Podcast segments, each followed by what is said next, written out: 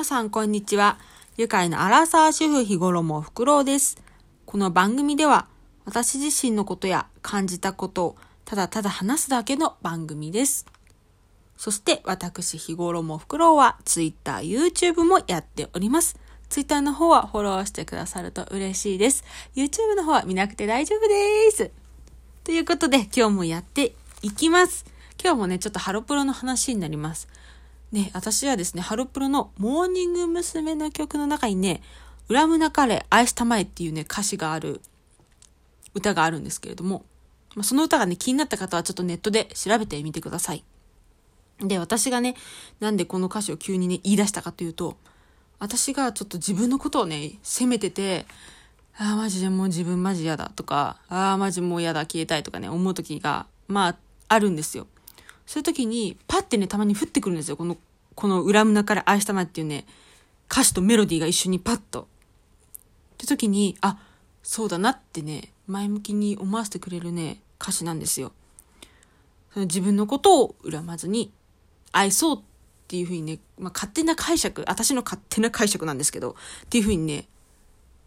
思っております。いや、他のね、ちゃんと歌詞をね、つなげて読むとまた別のね、意味だと思うんですけども、ここのフレーズだけ私は入ってくるんですよ。なんだかわからないけど。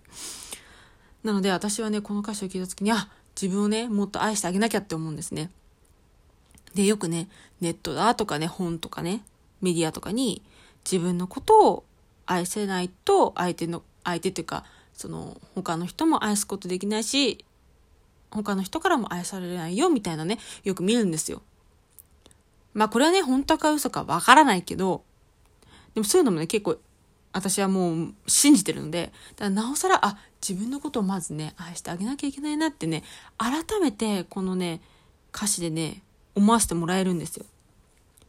皆さんはね、どうですか？そういう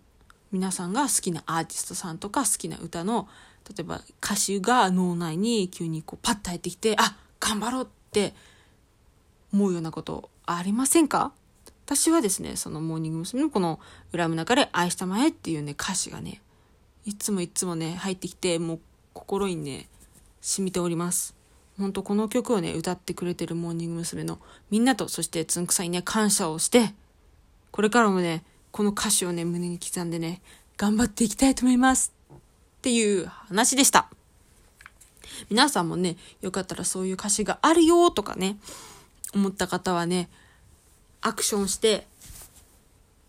いただけたら嬉しいなと思います。ということで今日も終わりバイバイ